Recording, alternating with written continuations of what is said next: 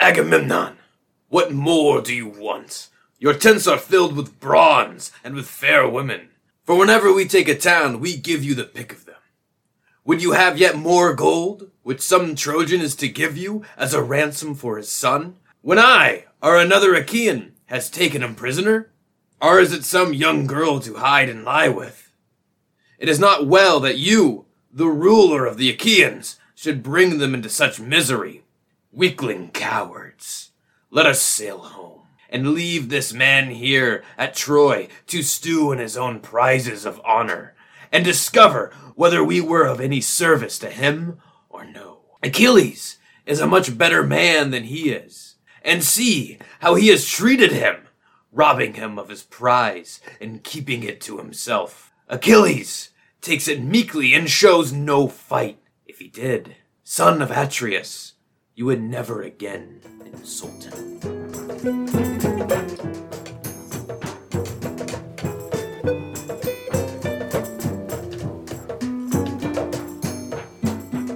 You're listening to The Drumbeat Forever After. It's a podcast about the Bronze Age in the Middle East. I'm your host, Alex. And I'm Kelton. Charmed to be here. And we're listening to Thersites' speech from Book 2 of the Iliad, translated by Samuel Butler. So this poem's audience would have been events hosted by Anatolian Greek aristocrats. The genre of epic poetry centers on relating the heroic deeds of kings and nobles. So at least on the surface level, the text will always praise the inherent self-worth of the nobility.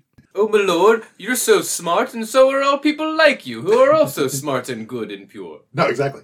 So the backstory here is that Agamemnon, leader of the Greeks at Troy, tried to test his army's loyalty. He told them all to pack up and go home, expecting that they would loyally say, "No, we will stay here and fight to the death." I think I had a situation like this with one of my bosses at one point, you know. And he's like, "Oh, you can go home if you want." I was like, "Oh, sweet, okay, yeah." Exactly. They all fail the test by taking him seriously. In context? You know, in the context of a song sung for lords. The selfishness and cowardice of these common soldiers should disgust us. Yeah, yeah, dare these peasants want to live their own lives. Yeah. Grow the grade that I take from them. Well, you got to make sure that everybody knows how gross it is to, you know, ask your lord to live. Exactly. So, while the Greek soldiers are rushing back to the ships, it becomes Odysseus' job to get them back to the front lines. So, in order to give orders on Agamemnon's behalf, he takes Agamemnon's scepter. Odysseus flung his cloak from him and set off to run. His squire Eurybates, a man of Ithaca who waited on him, took charge of the cloak, whereon Odysseus went straight up to Agamemnon and received from him his ancestral imperishable staff. With this he went about among the ships of the Achaeans. Whenever he met a king or a chieftain, he stood by him and spoke him fairly. "Sir," said he, "this flight is cowardly and unworthy." But when he came across some man from some village who was making a noise, he struck him with the staff and rebuked him, saying, "Listen to better men than yourself. You are a coward and no warrior. You are nobody, either in fight or council. We cannot all be kings. It is not well that there should be many masters. One man must be supreme. One king to whom the son of scheming Cronos has given the scepter, and divine laws to rule over you all." So the scepter isn't just a symbol of authority. It's also the practical basis for that authority. In terms of literally conking people on the head. Just beating people with the symbol of my authority. Yeah. Just the president of the United States running around with the podium with the presidential seal, just smashing people. Exactly. Aha! So when I said hitting people over the head with the symbolism, what I meant was... So, in Odysseus' language, aristocrats commit cowardly acts, but commoners are cowards. I also just really enjoy the disparity between, you know, like, meeting a king and, like whispering in his ear, you know, some sweet nothings about how he should go back to fight, and then just, like, beating a random dude, you know? Oh, yeah. He says, "We can't all be kings." That is how kingship works. It's funny, because every major character in the Iliad is king of somewhere. So, essentially, one guy gets to be in charge because he has a stick that he can hit you with. So, anyway, Odysseus gets almost everyone to shut up. But Thersites still went on, wagging his unbridled tongue, a monger of sedition, a railer against all who were in authority. He was the ugliest man of all those that came before Troy, bandy-legged, lame of one foot, with his two shoulders rounded and hunched up over his chest. His head ran up to a point, but there was little hair on the top of it. With a shrill, squeaky voice, he began heaping his abuse on Agamemnon. Right? Okay, yeah, all right, good to know. Nobles are children. This was written for children. No, exactly. And this stupid, dumb, ugly commoner, he's just so ugly. How ugly is he? His head looks like a point, like a point. Yeah, exactly. Yeah. Does that make him cowardly? Oh, super duper. Yeah, exactly. He'd be running away all the time if it wasn't for his whack-ass foot. Bandy-legged. So petty. Right. This is so dumb. So the text describes Thersites as not just poor and impudent, but also extremely ugly. He is the antithesis of heroic manhood. So elsewhere in the Iliad, even when the text wants us to disdain the behavior of aristocratic characters like Paris, who is portrayed as cowardly and effeminate, the language of the Iliad still describes him as strong, beautiful, and godlike, because, of course, he is part of the royal family of Troy. Anyway, Thersites says out loud what everyone else is thinking, which is the quote from the beginning, essentially that Agamemnon is taking all the best loot, that his war is only possible because all the common foot soldiers fighting his war haven't seen their families for 9 years, and that Agamemnon was stupid to piss off Achilles. Thersites calls the soldiers cowards for obeying Agamemnon instead of having the courage to defy him. Got a lot of mixed messages. No, exactly, because Odysseus just called them cowards for also obeying Agamemnon. Yep. So Thersites dares the soldiers to call a general strike, knowing that kings can't fight their wars without their subjects. It would be very funny to watch, you know? Exactly. It'd be like a real version of Undercover Boss, not the propaganda stuff, you know, where they like make them look like they're actually doing stuff, but like, you know, it's like a king, you know, huffing and puffing, trying to ride a horse. Yeah, and just like trying to like cook food or whatever. This poses an existential threat, not just to Agamemnon and his campaign, but also to the Homeric narrative. Because if gazillions of anonymous peasants desert the army, there won't be any heroic wartime deeds of nobles to sing a poem about. So we will return to this section of the Iliad, but first... So this episode is going to be about part of the process for getting to this extremely stratified and very violent society. So I'm in the process of moving the border between seasons 1 and 2 from the beginning of the Ubaid period to the end, that is to about 4500 BCE. The middle of the 5th millennium BCE marks an inflection point in the prehistory of Mesopotamia. From now on, all the same social, economic, and political trends we've been talking about will not only continue, but accelerate. Everything we've described so far would be recognizable to the average pottery Neolithic villager. After all, for all the change we've described, Ubaid culture was only recombining aspects of technology and social organization that were over a millennium old at this point. However, we're headed into one of the most dynamic periods in pre-modern history, the Uruk period in the south between about 4200 and 3100 BCE, and the late Chalcolithic period in the north between about 4500 and 3000 BCE, we'll see not only the first cities, but also an explosion of administrative technology to allow increasingly complex bureaucracies to manage these new urban economies, eventually culminating in the invention of writing. These bureaucratic institutional households, which academics tend to call temples, but which were political as much as religious organizations, controlled much of these cities' agricultural hinterland, apportioning these fields out to their various officials and employees, and organizing teams of conscripts to work on them. In other words, over the course of the 4th millennium BCE, these temple households would administer broad swaths of the Mesopotamian economy, including, as we'll see, not only the southern alluvial plain, but also much of the nearby highlands. So the point of this episode is to ask, why here and why now? What aspects of Mesopotamian society up to this point enabled this transformation? For over a century, academics have struggled to characterize the thing that comes into being during this period, and which continues during the present. The most neutral modern word is complexity, referring to a society with many different complementary divisions of labor and a centralized hierarchical power structure. In a 2004 article, Mitchell Rothman defined the development of complexity as, quote, a process during which a social transformation occurs to a qualitatively and quantitatively different kind of economic, governmental, and religious interdependence among people living in close contact in a multi-site society, end quote. He quotes a 1998 article by Gil Stein, who describes the idea of a complex society as, quote, a deliberately broad concept meant to subsume empires, states, and those early forms of hierarchically organized polities that are generally called chiefdoms, end quote. In other words, these late Ubaid towns of 1,000 or so aren't cities or states or empires yet, but they do contain that germ of so-called complexity. We already see power centralized in these temple households, which are already feeding large numbers of people and hosting infrastructure for artisans like potters and stonecutters. As you might have guessed, this world historic transformation during the Uruk period is largely centered on the city of Uruk in the southern delta, about 65 kilometers upriver from Ur. The site is known by its modern Arabic name of Warka, directly derived from the Babylonian name Uruk, which might also be the source of the modern name Iraq. But the Sumerians knew the city as Unug, a word that could either mean fortress or jewelry or adornment, apparently pronounced the same as, or similarly to, the word for a temple or a sanctuary. So I'll call the city Unug, since we'll be spending most of Season 2 in the Uruk period. Besides its patron goddess, Inanna, the city is perhaps most famous for its legendary king Gilgamesh, best known as the protagonist of a Babylonian language epic from the late 2nd millennium BCE. However, in Sumerian epic poetry, his title was En Kulaba, or Lord of the Kulaba, one of the two temple complexes around which the city grew up. In fact, we probably can't speak of a single city until its inhabitants build a wall around the entire settlement in the early 3rd millennium BCE. The city of Unug began life as two Ubaid villages, about 300 meters apart from each other, or a 5-minute walk if you're taking your time. Both were founded on a bird's foot delta, which is formed when a raised levee runs into slower water and splits off to flow down to ground level in a branching pattern that looks like a bird's foot. In their case, this raised levee sat above the seasonal wetlands at plain level, ensuring that their reed huts would stay dry even at the height of the spring flood season. Situated where the river flowed down into the plain, these two villages could easily divert the river into their own nearby irrigation networks to water land on or near the levee slopes.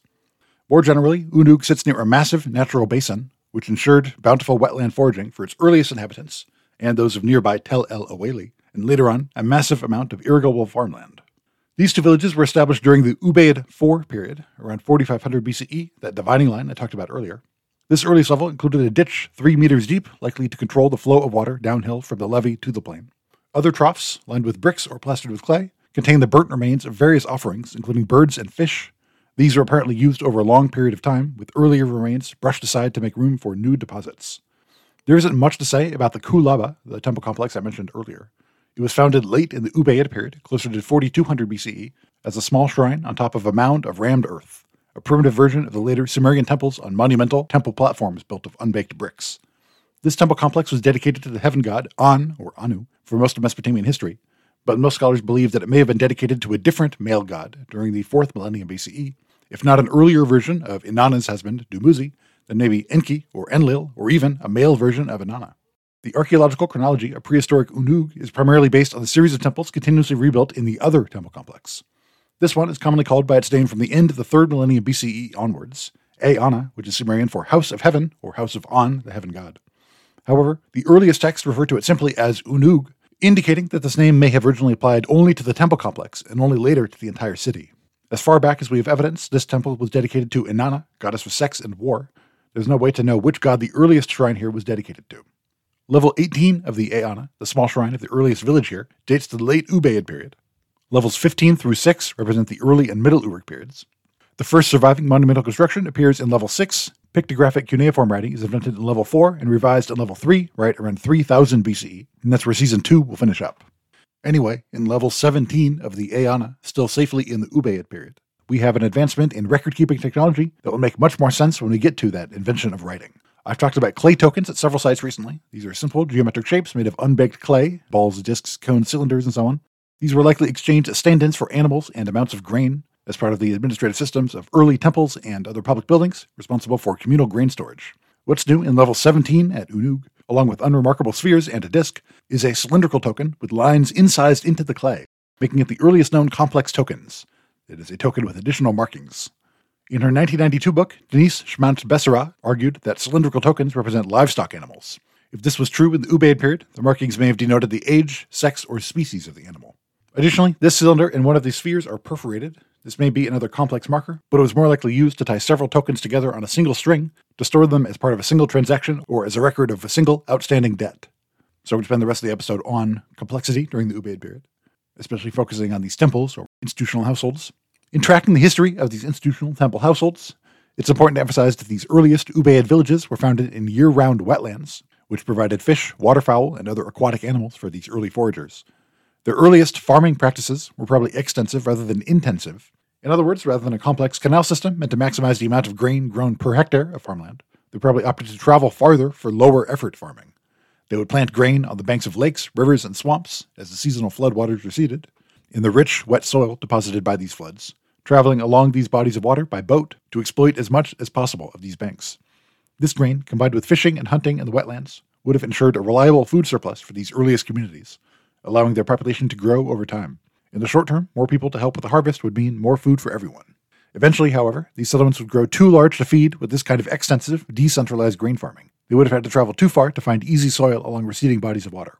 Also, especially during the late Ubaid, the climate was beginning to dry up, shrinking the wetlands and making dry farming impossible. Both of these changes required these Ubaid farmers to find a way to plant more grain on a smaller area of land, as overall conditions for this kind of extensive grain farming were getting worse. They had already been experimenting with irrigation, controlling the flow of water down the slopes of the raised levee, draining some wetlands, creating others, and so on. Now, however, they needed a more intensive canal system to grow more grain, especially in the flat basins, which used to be year-round wetlands until recently. The more the climate dries out, the more former wetland area will be opened up for irrigation. This, combined with the population explosion resulting from this intensive farming, will drastically transform Mesopotamian society. Our earliest evidence of irrigation comes from the mid-5000s BCE at the latest, or the Ubaid I period, a little later than the earliest public buildings in the south. In addition to watering fields near the river, irrigation allowed these early farmers to drain wetlands or dig transportation canals to other branches of the river. After all, a wetland results from a lot of water flowing downhill into an area of lower ground than the surroundings. If you turn this into farmland, you'll be able to control the flow of that water across this area, damming up the river here, draining a basin for farming here, and so on. Also, wetlands are ideal for foragers and small-scale farmers. But as soon as you start depending on large grain fields and herds of livestock all in the same place, you start to worry about wild animals eating your grain, digging into fields, or attacking your herds. On the other hand, irrigation would have given them power to create artificial wetlands, for hunting and fishing, to store water seasonally, or merely to drain excess water ahead of a specific section of the canal network, whichever was most convenient to them. Almost certainly, these earliest canals in the southern delta were small-scale projects, organized by small villages with no need for an institutional administration. Everyone understood how the entire community could benefit, so there was no need for coercion. They probably started by planting grain on the sloping walls of the levee, near their turtleback settlements and closest as possible to the river. As they needed new land, they would probably continue to plant on the levee slopes, given how easy it would be to direct the water to flow slightly downhill. These fields on the levee walls, rather than on the plain below, would also escape seasonal flooding, allowing farmers to control exactly how much water their land received. So, I've talked before about the kind of positive feedback loop connecting more grain production with a growing population. More kids means more help on the farm, which means more grain, which can feed more kids, and so on. In other words, periodic famines were one of the major limiting factors of population growth in the pre-modern world, along with disease and death and childbirth. By increasing grain yields with irrigation and by storing a larger amount of grain over a longer period of time, these Ubaid towns found a way around this fundamental feature of mortal life. This, combined with the increasing transformation of wetlands into farmland, resulted in an increasingly large labor force capable of clearing, irrigating, and cultivating ever more land. We see the results of this population growth already by the end of the Ubaid, when towns like Eridu are home to at least 1,000 people. Larger, denser communities organized around a central, redistributive temple can support a more complex economy, allowing artisans to specialize in their craft full-time. Also, like I mentioned, these temples increasingly include installations for craft production, pottery, weaving, pressing oil, dyeing fabric, working semi-precious stones, and so on. Especially as we move into the 4th millennium BCE, these temple households will play a central role in organizing urban labor at every level. The temple could also play an important social role, especially in communities whose population had begun as a cluster of households bound together by thousands of years of fishing in the same swamp, but which had eventually grown to settlements of several thousand people, enmeshed in networks of mutual obligations with thousands more. It's literally impossible to maintain the same kinds of face-to-face interactions that sustained a small village and a town as big as Eridu, let alone in the massive cities of the mid-3000s BCE. We talked about migration ad nauseum in the Northern Ubaid episode, and there's no need to rehash all that here, but it's fair to say that many of these towns were growing faster than would be likely without a fair amount of immigration from elsewhere. We can't know exactly where and when these migrants moved into the delta, but the disappearance of settlements from nearby areas, like the Gulf in the mid-4000s BCE, right when these Ubaid towns were growing, are always potential candidates. However, we could be fairly certain that if people were migrating to these towns from elsewhere, they were bringing their own cultural traditions with them, including not only different languages, but also different means of legitimating social authority. As we see from changing religious artifacts and architecture, and as we'll see from later periods, these temples were in a constant state of adaptation to changing political circumstances, population shifts, relationships with other temples and religious traditions, and so on. This flexibility would have allowed them to incorporate new kinds of social legitimacy from new migrant groups, likely along with generous gifts to keep their heads of families loyal. In other words, just like with labor projects, the process of scaling up social cohesion creates not only a bigger social role for the temple household, but also more people invested in that temple's continued success. So if you're listening to this in the future, this episode will be preceded by a summary of the first 14 episodes focusing on the history of the household. For now, suffice it to say, during the earlier pre-pottery Neolithic, people appear to have lived in small nuclear households in small villages, and considered their fellow villagers as kin, regardless of their actual blood relationship. As far as we could tell, very little was quote-unquote owned on the level of the individual household rather than the village or kin group as a whole. The several cultures of the pottery Neolithic, including Ubaid culture, all appear to be centered around an extended family household structure, larger than these earlier nuclear units but smaller than earlier villages. Sometimes we find what appears to be one or two of these houses by themselves, presumably with several generations of the same family working the land. But as we'll see, these families which owned land in common were also the fundamental unit of the later Sumerian economy. The Ubaid incarnation of these extended family homes is associated with a particular architectural style, which appears to have originated in the Hamran area, intersecting with the upper Diyala River in east-central Mesopotamia. This quote-unquote tripartite style, named after its main hall and two sets of symmetrical side rooms, spread downriver from the Diyala to the southern Mesopotamian delta. By the 5000s BCE, it had become the standard design for an Ubaid extended family household. Then, as we've talked about, it spread across the region as the Ubaid style of monumental public building. This association of religious ritual with these Ubaid temples indicates that at least some social practices accompanied this new style of building, and the fact that it originated as a style of extended family home suggests that these religious practices were probably deeply rooted in their concept of home and family. We can't be sure whether these temples were associated with a particular chiefly family, or whether they were already conceived of as the household of a god. Either way, these new households take up the task of daily production that used to happen at the domestic level: firing pottery, brewing beer, roasting barley grains for long-term storage, and eventually processing textiles, all at a much larger scale than any individual domestic household. So this is the crucial moment when production and consumption drift apart. Before now, households appear to have grown their own food and made most of their own tools for their own use. Even with a public storehouse keeping grain from several different households, the use of stamp seals and tokens indicates that different households may have stored their own individual hoards of grain in these public storehouses. In other words, we have no evidence that these early public buildings were supporting any kind of full-time workers until the mid-4000s BCE, rather than merely stabilizing long-term production at the household level by storing each household's overflow, and possibly a collective store in case of famine. From now on, the temples will control enough land and accumulate enough grain on a regular basis to reward various classes of dependents: large estates for top officials, small estates and rations for artisans, and only rations for manual workers. These officials and artisans on the top will work full-time in non-agricultural jobs and end up with more grain than the manual farm workers and rural farming households who actually grew the grain. And as we'll see, the status disparity appears to take several millennia to crystallize in the form known from Sumerian cities in the 2000s BCE. Remember, there were about 2,000 years between the end of the northern Ubaid, around 4500 BCE, and the first historically useful texts, around 2700 BCE. These two millennia saw not only a gradual trend of aridification, putting a permanent end to any hopes of rain-fed fields in the south, but also at least two major dry spells, one around 3700 BCE, and another between about 3300 and 3100. Just as the desertification of the Gulf may have forced some Arabian herders into Ubaid towns, the growth of northern Ubaid towns may include a steady stream of immigration from smaller, more mobile Halaf groups. To understand why these different groups may have thrown their lot with these larger farming settlements, we should back up a bit. All urban, literate state societies known to world history have had an agricultural economy based on the cultivation of one or two staple crops. In Western Eurasia, obviously, we're most familiar with wheat and barley. The Americas have maize, East Asia has rice, and so on. This is far from the only way to subsist, of course, but regardless of which area or period of pre-modern history we're looking at, we tend to see the de facto authority of the state reach only as far as its farmland. Nearby mountains, grasslands, and deserts can't support the same large urban settlements, so they're much more labor-intensive for these agricultural cities to control from afar. As we'll see, this kind of long-distance political projection tends to be more or less transitory, shifting with the fortunes of particular kings. So why these particular plants? The standard answer goes like this. Dried grains of wheat or barley have a long shelf life, especially if they're stored roasted or still in their seed coat. This allows people to accumulate a large amount over time, which would be impossible for more perishable goods. Also, these grains are physically small, meaning that even a small amount can be subdivided between any number of different people. In other words, a liter of barley grains is easier to share with a large group than 3 potatoes, especially if that group is not divisible by 3. Third, the fact that these plants grow above ground means that a governing authority can easily check the progress of the harvest, rather than, for example, having to dig potatoes out of the ground to see. Even so, all of this is true for many plants besides wheat and barley. They're not the most nutritious candidate to become a staple crop, or the most calorically dense, or the most efficient in terms of land use or labor. For example, lentils were domesticated right alongside these cereals. Lentils are also easy to gather, with a long shelf life and dry storage, and their fairly small grains make these stores possible to subdivide any number of ways. Furthermore, lentils are more nutritious and more calorically dense. So why didn't any of these complex societies base their economies on lentils, or chickpeas, or horse beans, or any number of other crops?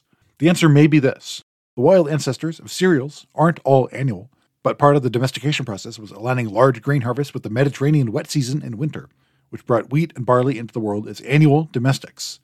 If Ubaid farmers planted barley along shorelines, this would also result in an annual crop planted in late spring rather than in autumn, but otherwise it's still an annual crop. Lentils, on the other hand, grow continuously throughout the year, allowing farmers to eat from the same plants continuously, which is harder for a small cadre of surveyors to eyeball across an entire region than the presence or absence of grain. In other words, as James Scott argued, cereals like barley became the staple crops around which urban societies were organized, not because the plant itself provided any superlative benefit to people eating it, but because its production was easiest for those new institutional households to administer. That is to say, intensive grain agriculture and social complexity grew up together as two halves of the same historical process. Like I said, this abundant wetland habitat of the southern delta allowed for denser concentrations than elsewhere in the 6000s BCE, but by the late 4000s, and especially by the 3000s BCE, not only were these wetlands shrinking, but the urban populations they used to support had exploded in size, surpassing the carrying capacity of the wetlands as such. Fish, unlike grain, are harder to process and store in bulk, with a much higher risk of going bad in the process. Shrinking wetlands opened up new land for irrigation farming, which enabled population growth, which produced a workforce large enough to drain more wetlands or extend the canal network, which grew more food and enabled more population growth, and so on. As we've talked about, more and more of this process was organized by these institutional temple households, which were not only managing their own projects like farm labor, infrastructure projects, pottery workshops, industrial-scale ovens, and so on, but also managing the collective surplus of a large and dense community. So we've talked a lot about the factors fueling population growth. No need to rehash that all here. Suffice it to say, a large temple storehouse can feed many hungry migrants in the short term in exchange for their work with the coming harvest. This creates more food, which feeds more workers, and so on. Given enough human labor, irrigation farming can scale up more or less indefinitely until it runs out of space. And in this extremely wide, flat delta plain, there were no physical barriers preventing these towns from growing to tens of thousands, besides the amount of dirt and water they would have to move around in the process. In other words, intensive agriculture scales up much more than reliance on natural stands of fish and waterfowl, hence their decreasing reliance on fishing relative to farming over time. At the same time, the opportunity to catch fish without relying on the weather would have likely sustained these communities through bad harvests, unlike in the dry farming north with less access to aquatic environments. Like I said, these towns almost certainly comprised people from many different backgrounds, cultural traditions, and likely languages. In fact, the very act of consolidating the entire community surplus under one roof may have bound the community together as much as whatever ideological or religious adaptations the temples made to their town's changing demographics. In other words, even if they didn't trust each other, they all had no choice but to trust a temple that had already taken their grain. After all, the same household was already organizing skilled production and likely facilitating long-distance trade, not to mention whatever religious purpose it served. Speaking of which, ritual had been a central feature of public building since the beginning of the Neolithic. We've talked about Göbekli Tepe. There's also evidence for human sacrifice at nearby sites like Çaykurnu around the same time. Ubaid public buildings at sites like Eridu and Tel Abada also contained unique evidence of religious ritual not found in nearby domestic contexts. In anthropological terms, a religion is an ideology or a pattern of beliefs and values that reflects and reifies existing social structures.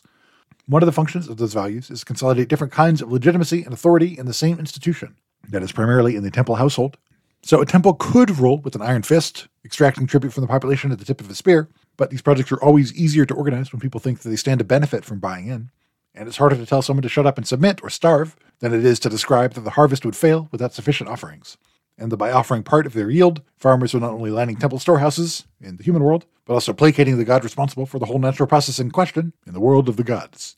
Religious knowledge can't be verified or disproven. In other words, from the beginning of history, Mesopotamians lived in a world of greater and lesser gods, demons, and personal gods. A temple wouldn't have needed to convince its faithful of the existence of gods at all. Instead, it just had to convince people that the continued success of irrigation farming resulted from the offerings they had already rendered unto the temple. That is, the work that they had already done may have convinced them that that work was worth it. Another feature of religious ideology, in addition to reifying the role of the temple in society, is creating and reinforcing a shared sense of identity. Of course, we can only see the traces of these identities left in the archaeological record. We talked about jewelry and personal decoration in episodes 13 and 14, not to mention temples.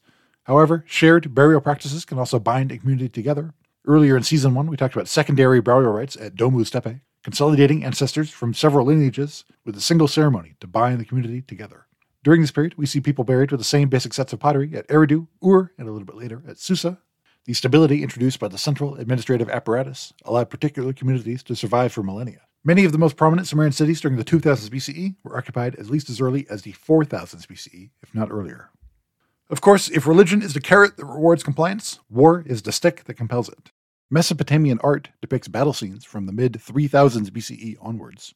By the time we have relevant texts during the 2500s BCE or so, the free population of the city-state appears to have been subject to conscription into either public works projects or military service, depending on which was more urgent. The administrative language used for farm workers and foot soldiers was identical, and the draft appears to have drawn from the same class of free commoners. Military service likely looked very different in the 4000s BCE, but we can't tell for certain. We talked about clay slingshots farther back in Season 1. Pottery workshops would be a more reliable source of projectiles than trying to find rocks on the ground, and these clay projectiles would always be a similar size, shape, and density, made out of an easily attainable natural resource. This was especially so in the southern delta, with no native sources of stone. However, all of the definite numbers I could find were from northern or central Mesopotamia.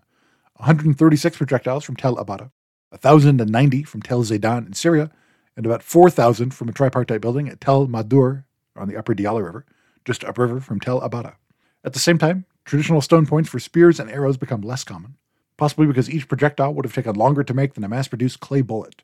In other words, weapons are being subjected to the same historical forces as cereal farming, sheep herding, or pottery production. They're all economies of scale.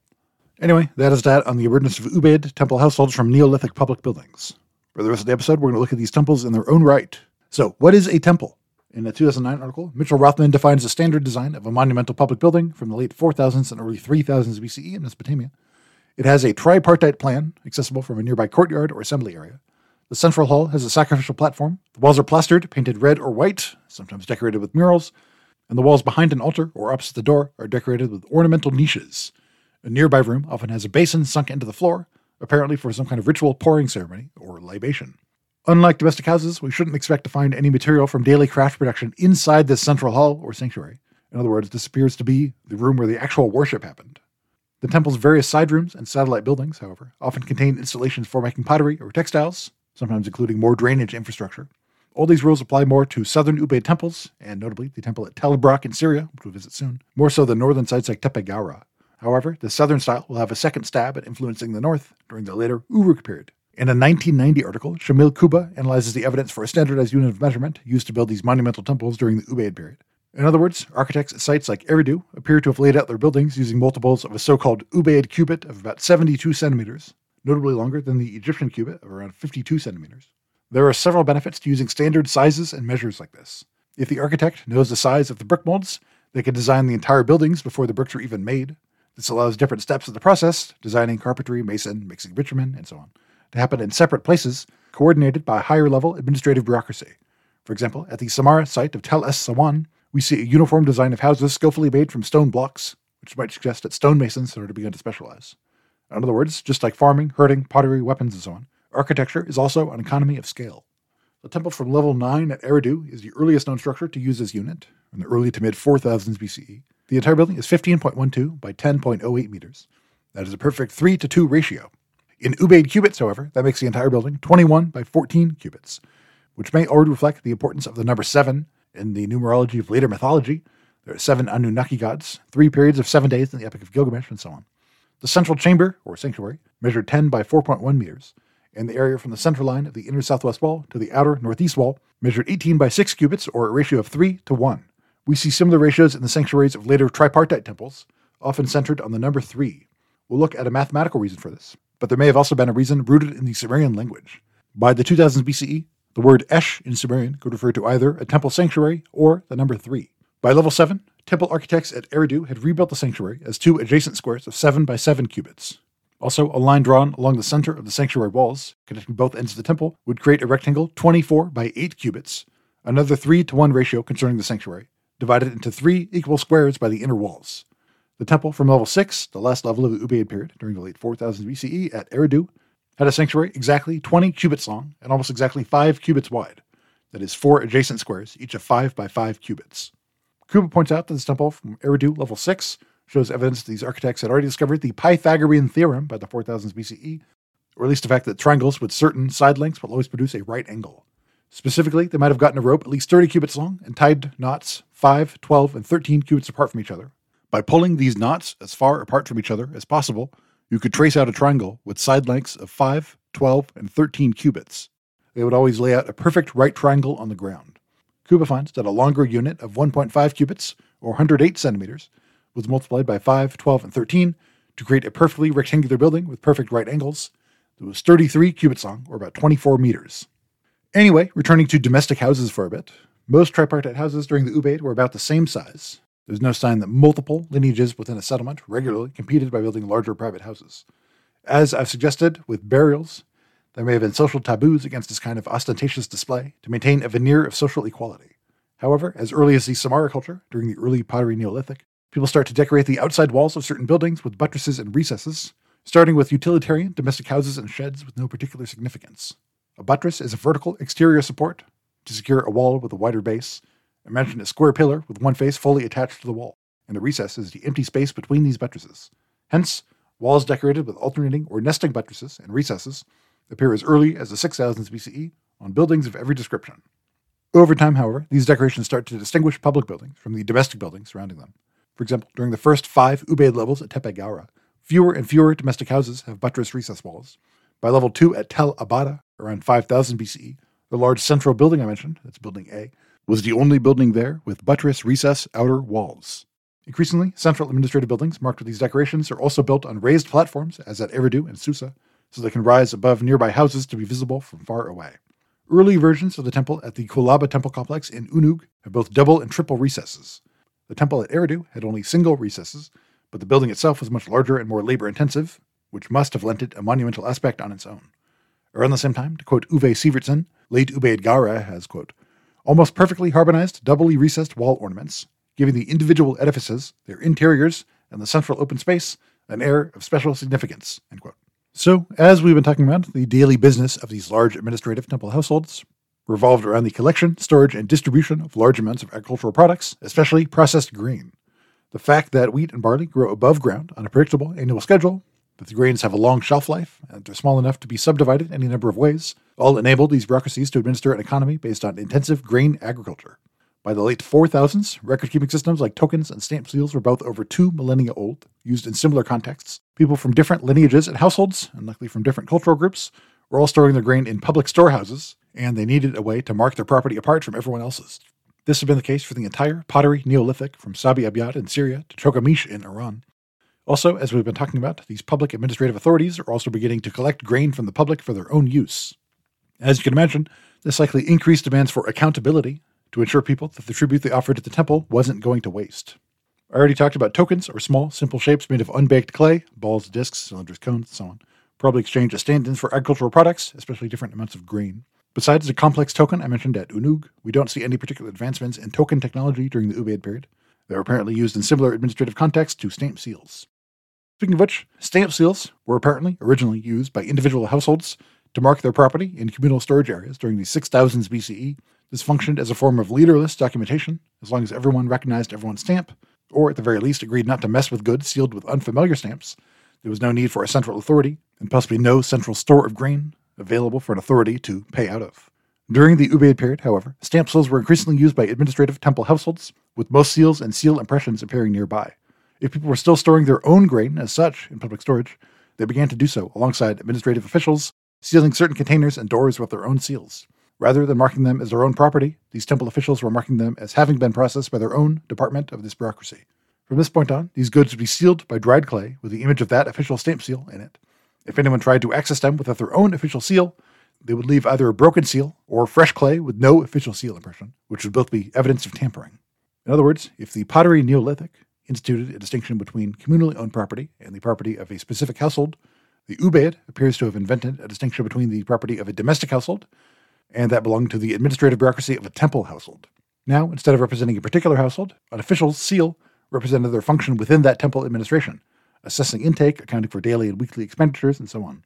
These officials likely used tokens or some other means to keep larger-scale records of these goods. We can't be sure exactly how until they start writing down texts. Seals found at these temple complexes depict religious scenes, including the temples themselves and what appear to be rituals involving several people, hunting scenes, and domestic herds. It's unclear whether the imagery on an official seal related to that official's role within the temple. Depictions of manual labor are rare, unlike during the later Uruk period. The one exception is at Susa, which we'll talk about in a future episode. So, like I mentioned, these temples were larger, more monumental versions of the same tripartite design that Southerners used for domestic houses. They were decorated with an ornamentation that originated on domestic houses, but which eventually came to distinguish these particular temple households.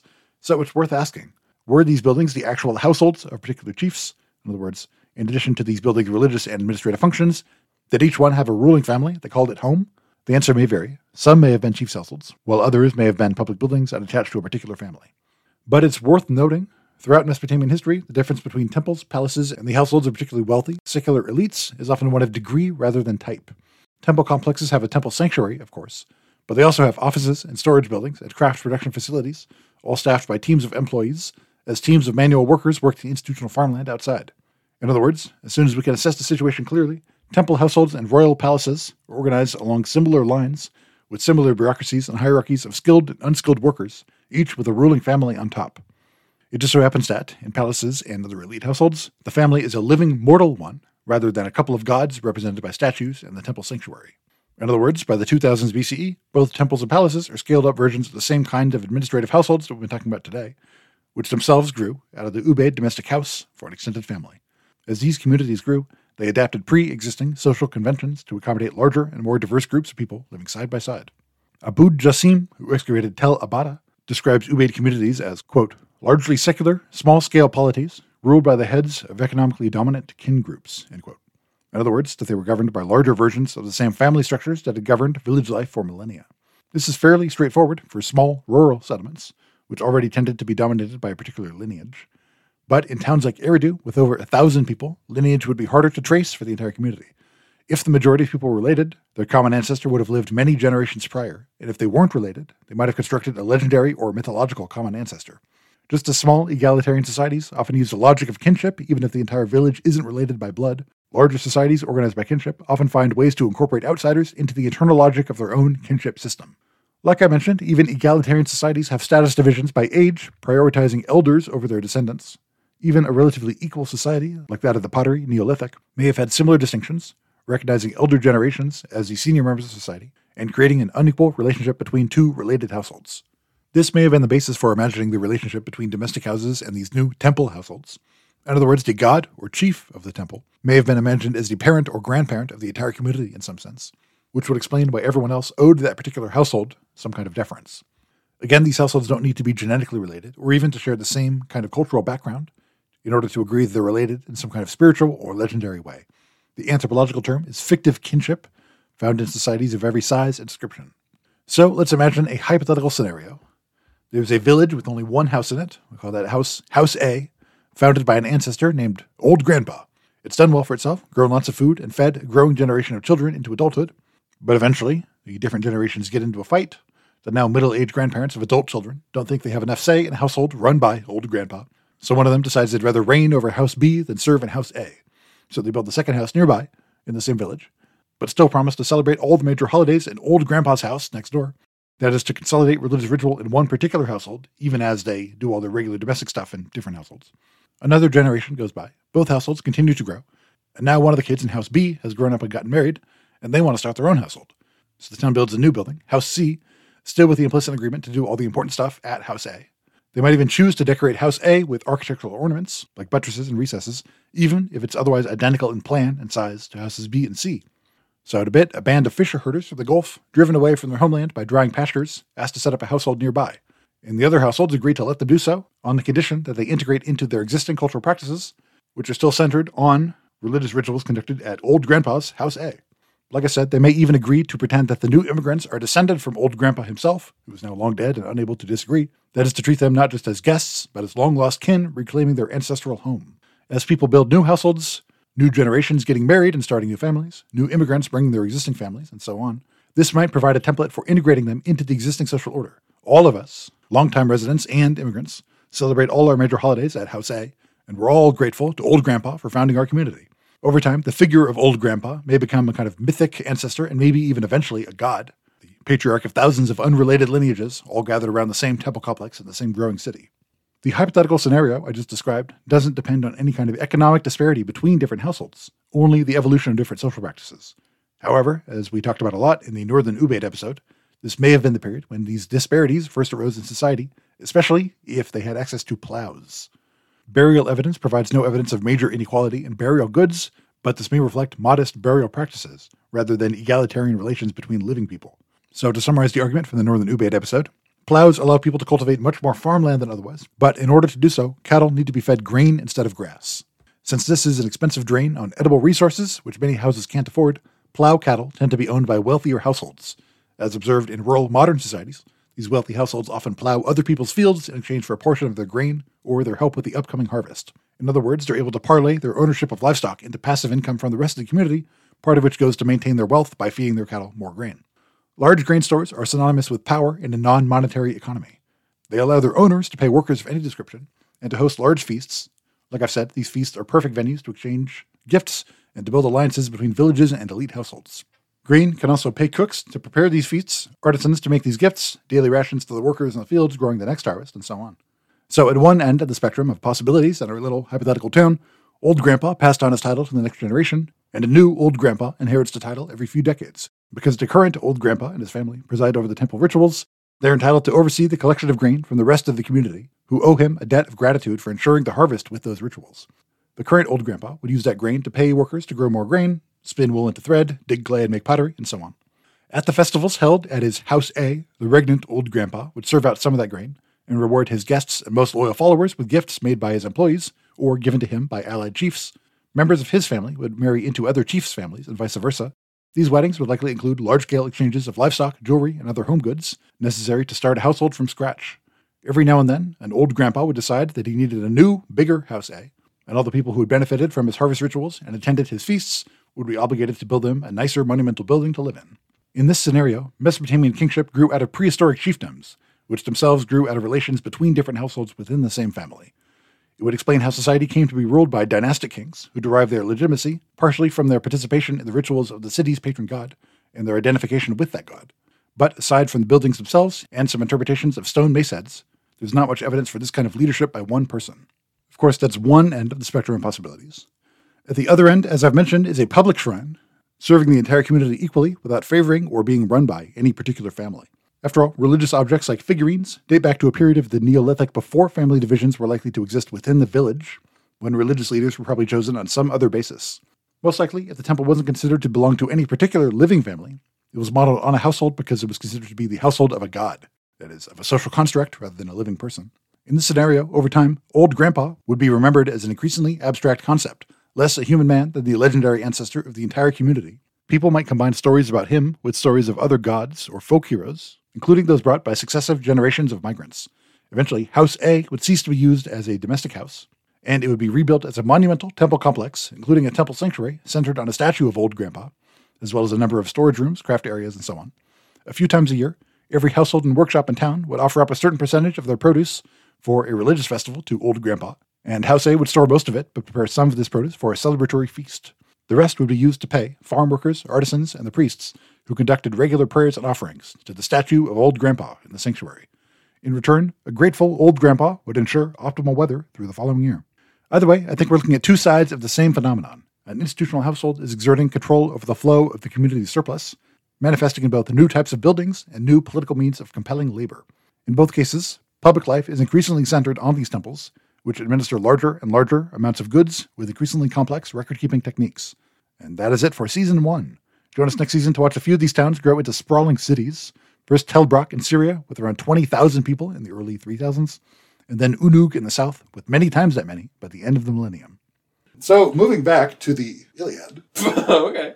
Thersites is a common soldier. He is criticizing the kings and the lords who led the Greek armies to Troy, so he needs to be put in his place, which is a job for a guy with a stick. Hey, don't you guys think that it's kind of rude of this guy to constantly be beating us with a stick? Oh, don't make me get myself referential beating stick! Odysseus at once went up to him and rebuked him sternly. Check your glib tongue, Thersites, said he, and babble not a word further. Chide not with princes when you have none to back you. There's no viler creature come before Troy with the sons of Atreus. Drop this chatter about kings, and neither revile them nor keep harping about homecoming.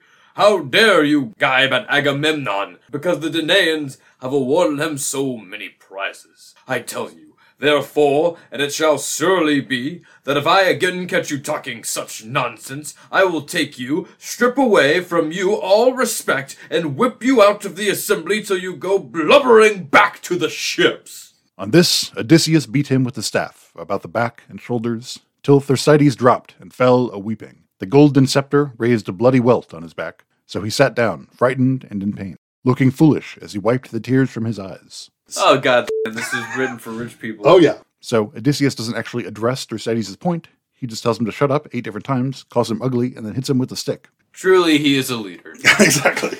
On the other hand, every other peasant in the Iliad loves being a peasant in the Iliad. Especially, they love it when rich guys tell them to shut up. The people were sorry for Thersites, yet they laughed heartily, and one would turn to his neighbor, saying, Odysseus has done many a good thing ere now, in fight and counsel, but he never did the Argives a better turn than when he stopped this man's mouth from prating further. He will give the kings no more of his insolence. Thus said the people.